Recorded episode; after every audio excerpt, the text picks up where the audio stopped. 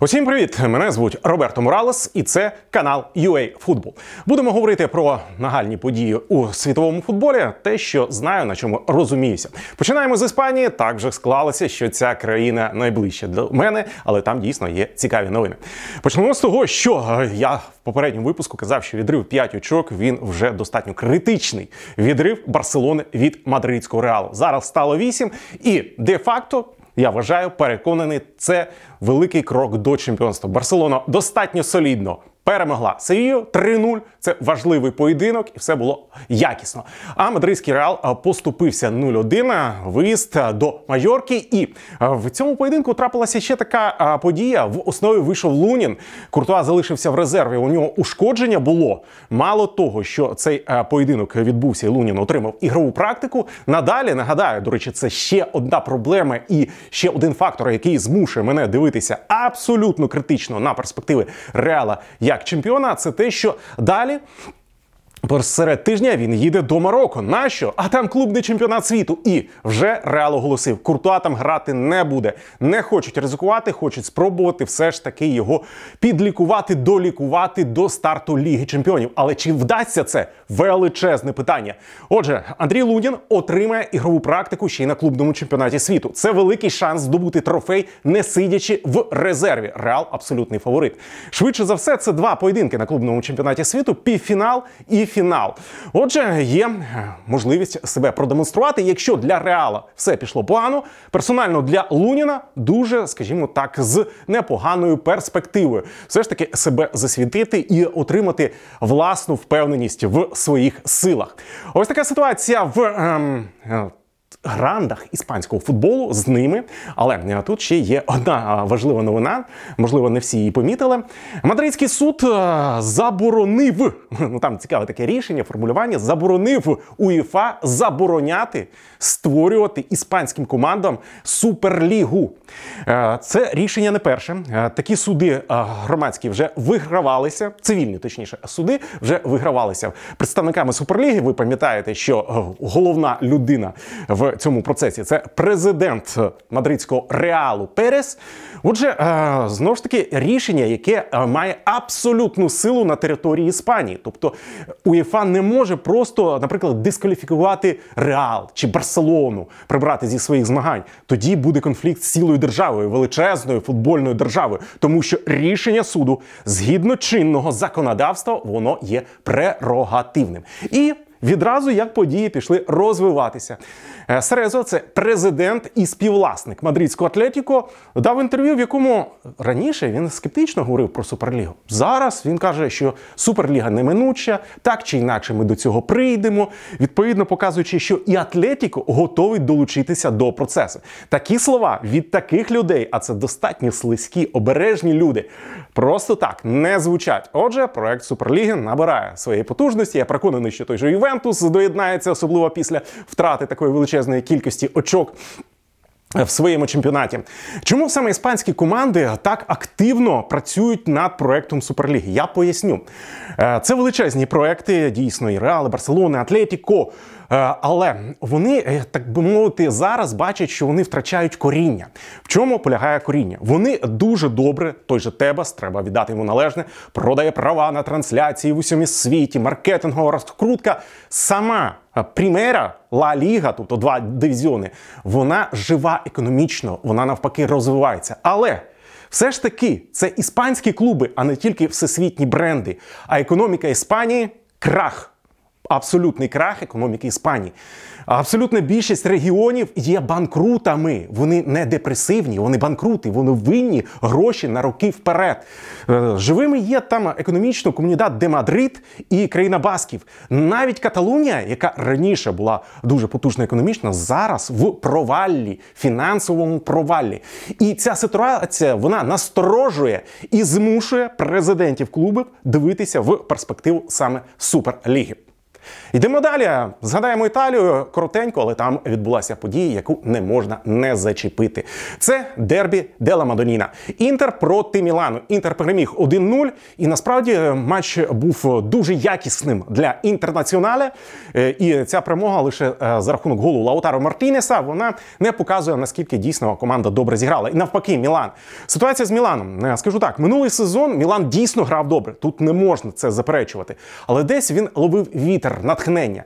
А нині якось дуже депресивно, негативно на емоції виглядають футболісти, і це теж їх пригнічує. Команда зіграла дуже поганий поєдинок.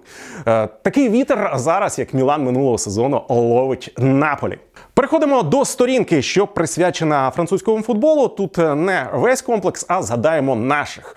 Едуард Соболь, він не вийшов в основі, але вийшов на поле. Його Страсбур переміг. Переміг навіть у меншості. І це, звичайно, дуже хороший крок. Десь набути впевненості, набрати очки, боротися за те, щоб не перебувати поруч з зоною вильоту. Стосовно того, як грав Страсбур. Грав так само, як і раніше. Схема залишилась. І я підкреслю ще раз, що ця схема з латералями і трьома центральними, вона підходить Едуарду. Якраз якщо б схема мінялася, це б ставило питання щодо доцільності його використання. Так, він вийшов на заміну, його використовують для динаміки, тобто чітко розуміють, що в позиційній грі будуть помилки. І коли тренери бачать це, це дуже добре. Тобто вони знають, що вимагати від футболіста, а що не треба вимагати, тому що це вже сталий гравець, який сформувався. Ти мало що можеш додати до його профайлу. Дуже-дуже мало. Отже, є позитивна динаміка для Соболя. А там подивимося, виграє він цю конкуренцію у Лінара чи не виграє. В будь-якому разі він отримує хвилини, його команда перемагає. Інша ситуація у Руслана Малиновського. Він сам забив, але його команда програла. Для Малиновського це плюс в тому сенсі, що він провалив попередній матч проти Нанто. І це був очевидний провал. Тут він забив там, де мав забити. Стосовно глобально програшу Марселям, Ніці, це південні команди, так от Ігор Тудор, наставник Марселя, досить таки спокійно зреагував на поразку і сказав, що той стан, в якому перебуває Ніцца, а вона дійсно на підйомі, в ігровому, в емоційному плані, і навпаки, що його команда Марсель зараз дещо просідає фізично, і це спад відносно запланований, тому що пройти абсолютно рівно дистанцію всього чемпіонату нереально. Тобто наставник Марселя, можливо, він каже правду, можливо, каже ні, неправду, але в будь-якому разі він демонструє начебто спокій стосовно результатів, мовляв, вони прийдуть, і ця поразка не б'є серйозно по його команді. Ну, якщо це дійсно так, то варто просто десь дивуватися такій мужності, такому спокою тренера, і з таким тренером можна далі розвиватися персонально Малиновському. Далі у нас сторінка – це Англія. Ну куди ж без неї, тим паче дербі лівих захисників українських відбулося. Евертон переміг. Переміг, як це не дивно, Арсенал. Але ситуація яка? По-перше, дуже часто таке трапляється, коли ти дивишся на одну команду, вона виглядає безпорадно. Звичайно ж, це і риски, Евертон. І інше, навпаки, круто йде, високо тримається. Це Арсенал. Але Арсенал тут поступився. Поступився, важливо теж зазначити, у Евертона емоційний момент. Я сьогодні в цьому випуску багато про емоції згадую, але це важливо. З'явився новий тренер. Це Шон Дайч. І досягнув результату. Хороший, поганий Шон Дайч. Давайте поговоримо про це. Ну, по-перше, він людина з досвідом. Він багато з Бернлі попрацював і там досягав успіху. Він десять років там фактично керував. І про Бернлі взагалі згадали в прем'єр-лізі, згадали саме завдяки Шону Дайчу. Він ставить простий, суворий, десь безжальний футбол. Але для Евертона саме зараз це підходить, тому що Лемпард не будував щось екстра різноманітне. Але наскільки це спрацює в довгій перспективі, ну, але так само можна ставити питання, чи є довга перспектива у Шона Дайча. Все одно є погана ситуація стосовно набраних очок Евертоном.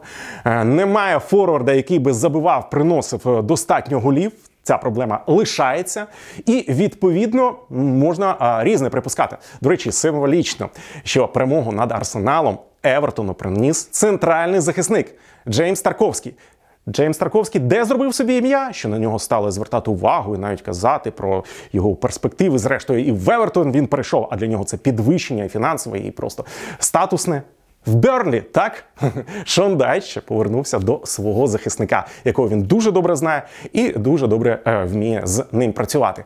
Е, а Миколенко, я думаю, що він проживеться у футболі Дайча. Головне, щоб Евертон не вилетів. Ну, принаймні, для нього це має бути головним. Зінченко вімкнув нерви наприкінці зустрічі, отримав за це попередження, але момент такий собі. Е, там в той момент здавалося, що е, все може е, десь погано повернутися до Арсенала. Для Арсенала е, він залишився в будь-якому разі на чолі турнірної таблиці, але наступного дня грав Манчестер Сіті. І поступився у Лондоні шпорам Антоніо Конте. Тобто і Сіті не показав вміння в такій е, важливій ситуації здобувати результат. Тож перевага Арсенала лишається, він має свої п'ять очок відриву. Така от е, глобальна ситуація в англійському футболі. І наостанок трохи про людину, яку я згадував. Кевін Келсі е, заявлений. Він не просто перейшов до Шахтаря, він заявлений на Лігу чемпіонів. Хлопець зараз, до речі, грає в чемпіонаті Південної Америки, продовжує свої виступи, регулярно отримує там практику, весною, не весною, пропустив один поєдинок, але через дискваліфікацію вилучили. Що вам сказати? Це не заміна Мудрику відразу. Ну, людина вісімнадцять років під метр дев'яносто. Хоча він швидкий, він не, скажімо, не дерев'яний, він знає, що робити з м'ячем, але дуже ще сирий. Абсолютно сирий цей венесуелець. Його взяли, взяли, до речі, я не знаю, як там домовлялися. Там е, настільки мутна історія. Він з Венесуели перейшов до Уругваю, до Бостон Рівер клубу невеличкого. Не зіграв там жодного матчу. Зараз його ось переправили в Шахтар. І там важливо розуміти, що власник цього Бостон Рівера – це такий афірюга. Хоча людина, яка працює з футболістами і як агент, не тільки власник клубу. Він бізнесмен в фінансах, з нафтою, в політиці. Ці, хоча він неофіційно є політиком, але причетний до фінансів і політики в Венесуелі, товаришує з Пепом Гвардіолою і представляє е, інтереси, ну, найбільш відомий його клієнт серед футболістів, я кажу, що він а, займається е, до певної міри агентської діяльності, це Араухо, той самий центральний захисник з Барселони. Не знаю, як з таким товаришем Шахтара домовився, але Кевін Келсі буде е, виступати за Шахтар і цілком а, реально отримує е, свої хвилини. Я, е, здається, помилився, сказав, що він заявлений в Лігу чемпіонів. Ні, ви ж пам'ятаєте, що Шахтар в Лізі Європи буде виступати. Ось такі новини. З вами був Роберто Моралес. На все добре!